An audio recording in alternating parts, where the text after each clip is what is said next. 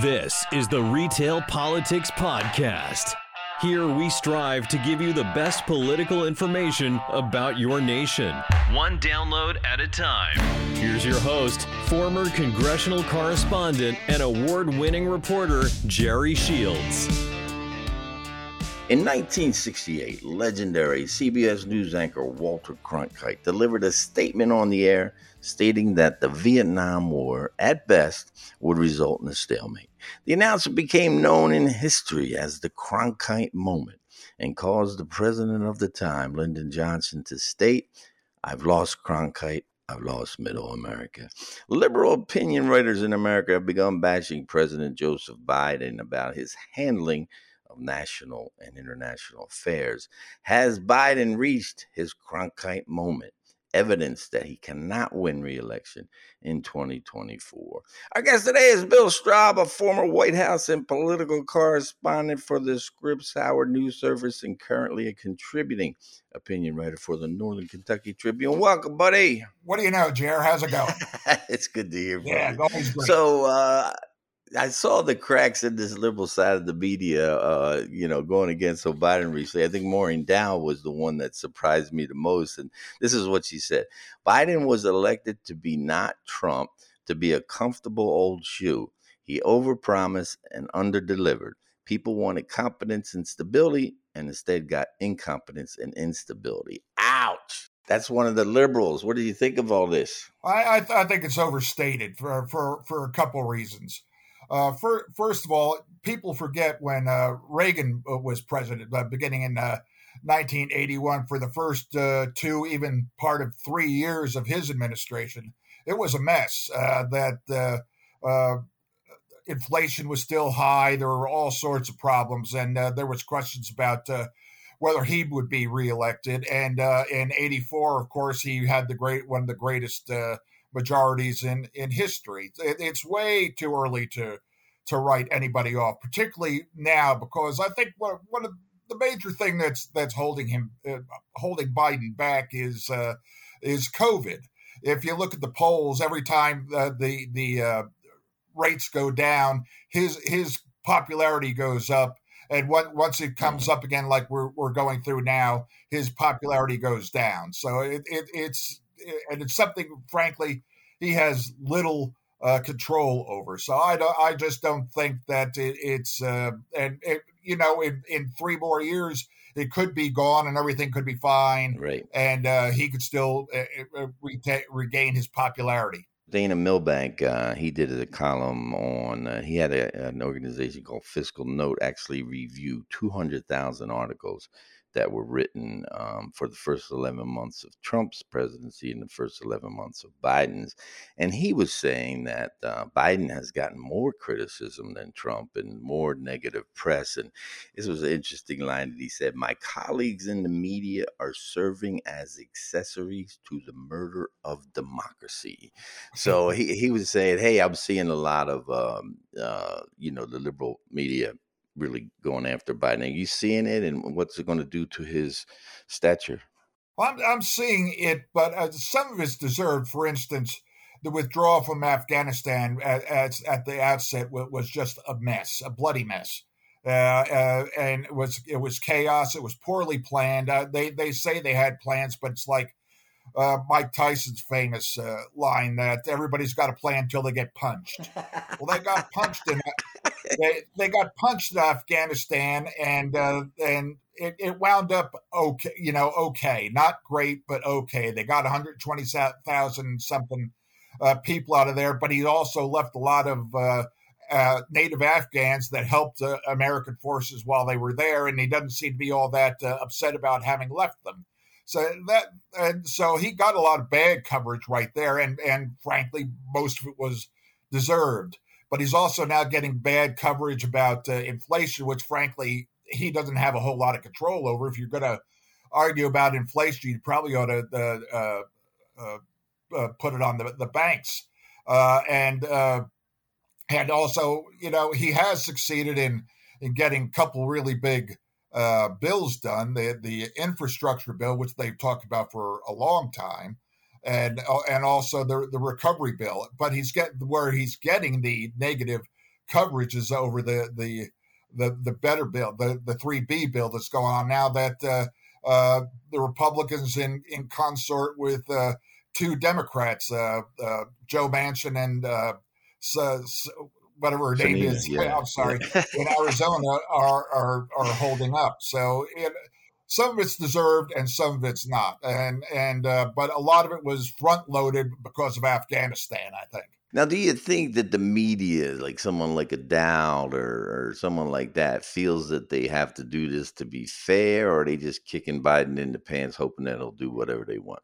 I, I think there's some of that. I also think that's a the the uh, conservative media, the Fox News, the uh, you know the Washington Examiner, and and other different sort of publications like that, National Review to a certain extent, are are piling on uh, because of the, what they saw was going on during the the Trump administration. So the, yeah, there's a lot of negative uh, reports coming out. A lot of it is, uh, most of it, I would say, is is coming from the conservative uh, media, and yeah. they're they are a lot more prolific now than they were, say, eight, four, four or eight years ago when sure. when Obama was president. You know, it's yeah. really picked up since then. Uh, it's through uh, used through social media, Facebook, and all those sort of things, uh, and uh, it, it's it's just come to uh, the point where conservative media is not going to give them a, a, break at all anymore, and yeah. they'll they'll say it's because the, the, what they view as the liberal media, which is really the mainstream right. media, yeah. uh, was tough on uh, Trump. Although, frankly, they probably weren't tough enough on Trump when you look at his mm-hmm. his record and things he said. Mm-hmm. Now it was interesting because I saw Savannah Guthrie on NBC News, and um, I've never been impressed with her. I think she's taken a seat that uh, probably shouldn't be taken. I, I, we grew up with uh, Katie Couric and Diane Sawyer and Lesley yeah. Stahl, who were just legends. And so um, Guthrie's interviewing Kamala Harris, and she says, um, "You know, I'm looking through this transcript, and President Biden said that, you know, you know, midterm elections, you know, he'll see if they're had something to do with him saying something like, "We'll see if they're honest" or something like that. And so she was jumping on Kamala Harris saying, "Oh, was he going to be like Trump and say the election was thrown?" and and and you know, it was basically, look, these state legislatures are changing these these lecture laws. So what we'll see, what will happen is what he was saying, but she just kept drilling in on this thing. I guess she thought she had a scoop or something, but it was kind of ridiculous. Um, well, every president sees this. You know, we talk about approval ratings, and um, I think his is in the low 40s. I think Obama was there. Yeah. I think Trump was there. Eventually, you get there.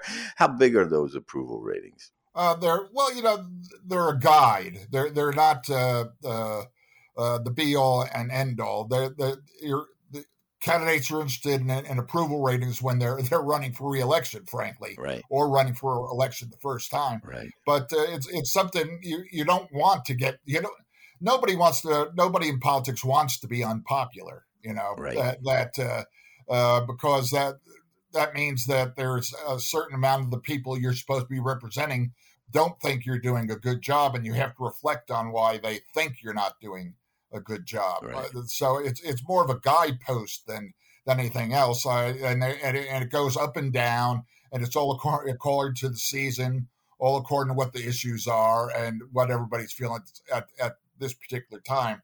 I, I you know it, it's it's always a concern. Like I said, a lot of presidents and uh, you, uh, Biden, particularly, started off on a, a, pretty high note. He was over fifty percent, right? Uh, and then Afghan came, Afghanistan came, and he he shifted down in the forties.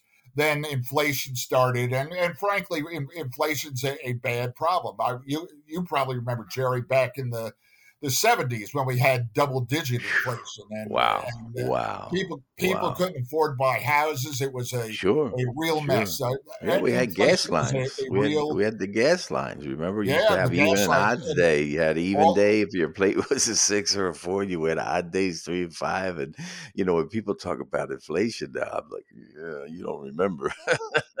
compared to what we experienced back in like the 80, uh, 80s when Carter uh, was was president, it's, it's nothing like that was.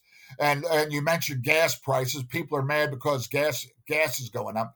And what now? What uh, Biden has to do with uh, increased gas prices, I don't know. But all these things get associated with with the president: inflation, uh, uh, gas prices, things that right. he has absolutely no control over, and that that and and a lot of the things that are going on now are you know are, are difficult for, for folks, understandably, and they tend they tend to take it out on who's ever president at the particular time.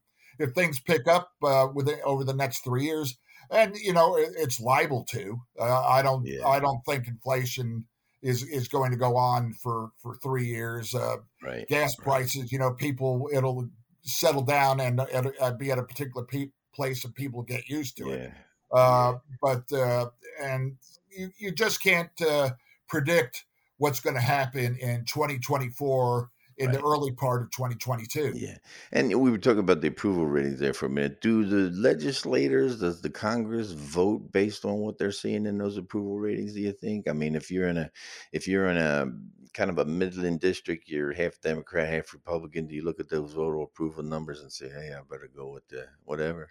It, it hasn't really seemed to be that way so far. First of all, every Republican, or you know, there might be two or three in the House, there might be one or two in the Senate. Other other than that, every Republican is going to vote against whatever it is Biden proposes. Right. Uh, so it, it, it, that has not, not really nothing to do with the uh, uh, approval ratings. That just has to do with politics. Mm-hmm. That they're going to pose uh, Biden whatever he comes up with. Uh, Democrats so far in the in the House uh, and where there's a very small margin of error. You know, I think there's only five more Democrats in the House than there are Republicans. The the the Democrats in the House have stuck together pretty well. Yeah. Uh, the, and in the Senate, uh, frankly, the Senate Democrats have stuck together uh, pretty well, except for two. Yeah. Uh, but they're they're they're the ones that are now uh, uh, responsible for blocking any anything that he wants to do as far as the the economy is concerned. Yeah. That, uh, yeah. and they deserve uh, uh, uh, criticism for that. But it's also fair to know there's, that there's 50 Republicans there too, and all 50 Republicans are against everything he does. So yeah. that just makes things more difficult. It is interesting though, in the sense that um, you know, I was out last night with some people, and there was a woman, and she was a Republican, but she did not vote for Trump, and she was sitting there saying, "Well, at least Trump kept the economy right. You know, at least Trump, you know, at least the economy was better under Trump." And you you mentioned it a little bit. Um, what does a president have? What kind of impact does he have on the economy? The odd thing about that is that the economy, save for inflation, is a lot better off now than when Trump was president. You know, mm-hmm. uh, unemployment is down, uh, wages are up. Uh, the uh, the stock market is uh, uh, hit an all time high while he was here. So mm-hmm. you know the economy is not that bad. Infl- inflation is a concern, and it, you don't want. But I think inflation, to a certain extent, is a carryover from the first two years of of COVID and not, nothing, everything stood still basically. Mm-hmm. Then all of a sudden, mm-hmm. two years later, whatever, it, it just uh, rolled up a little bit. So it, it's it, it's not good.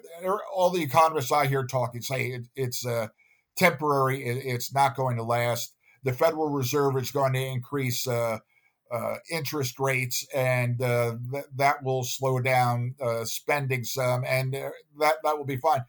But you know, as far as inflation concerned, he has relatively little that, that he could do about that. Most most of the faith about inflation is is invested in the Federal Reserve. He appoints people to the Federal Reserve, but they're free mm-hmm. to do whatever they, they think is necessary once they're there. Right, right. But it, I think you're right. I mean, if if the gas if your gas is up 30, 30 cents a gallon, you're going to blame Biden. I have a friend who she's a home health care worker, so she drives around in her car and she's like, "Look, this is killing me. This is cutting into my salary." And she's saying, "I'm going to vote for the other side now." And she's a Democrat, and it's just like, but um, it is. You know, we remember Clinton Clinton running and uh, James Carville, and they asked him what the campaign was just the economy stupid, right. and um, they do get tagged with the economy whether they're having an impact on it or not. And with inflation, it's kind of interesting. You were mentioning in the early '80s with Reagan. I remember that time. I mean, I was just reading. I went back to read the story where there was a big story about the Dow hitting 1,000 for the first yep. time and 1,000. Now it's at 35,000. Yeah. And uh, unemployment 20%. You know, when Reagan took over, inflation was crazy. And uh, even through the 2008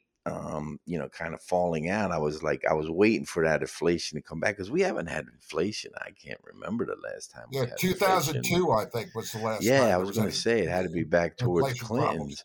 Uh, and and man, I mean, we're lucky that we have not had that inflation uh, situation. But it, it is the economy, stupid, right? I mean, we we it doesn't matter what's going on right now. It's going to be matter what happens in 2024. And yeah, uh, it, yeah, it's it's it's it's oh, the economy is always the the uh, no matter how you know you can dice it up a little bit, uh, say uh, inflation, jobs, or something like that. People will react to uh, the but but the economy taken as the whole is is usually paramount. But uh, you know, nowadays the other things are starting to come up too. Uh, in uh, Kentucky's a state I know pretty well, and uh, and actually the the uh, economy under uh, the governor Bev, Governor Beshear and and the Democratic administration is actually pretty good.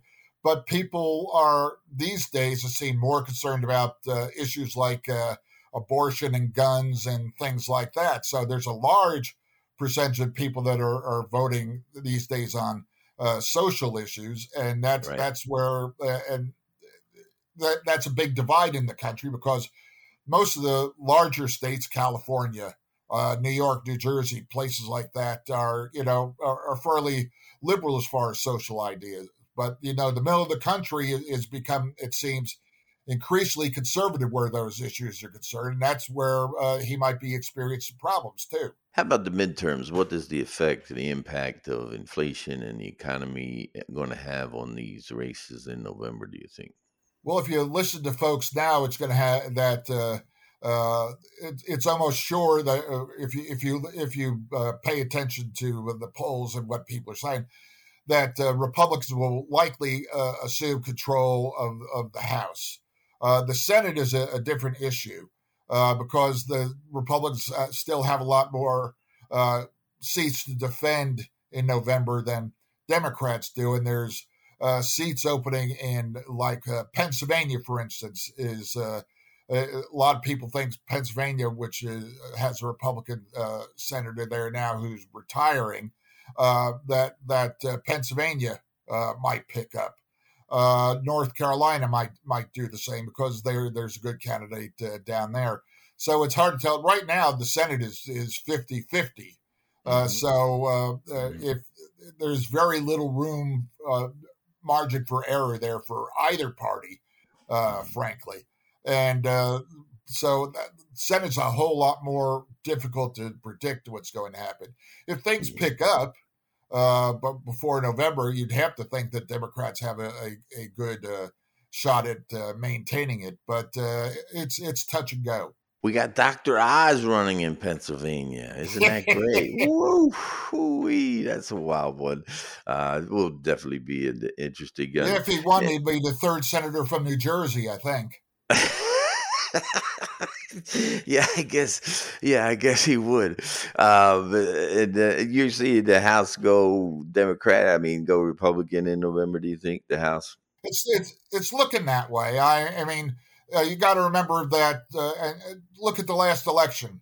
Uh, Biden beat uh, Trump by seven million votes. Trump hmm. says that's not true, but you know, you and I and everybody else knows that's true.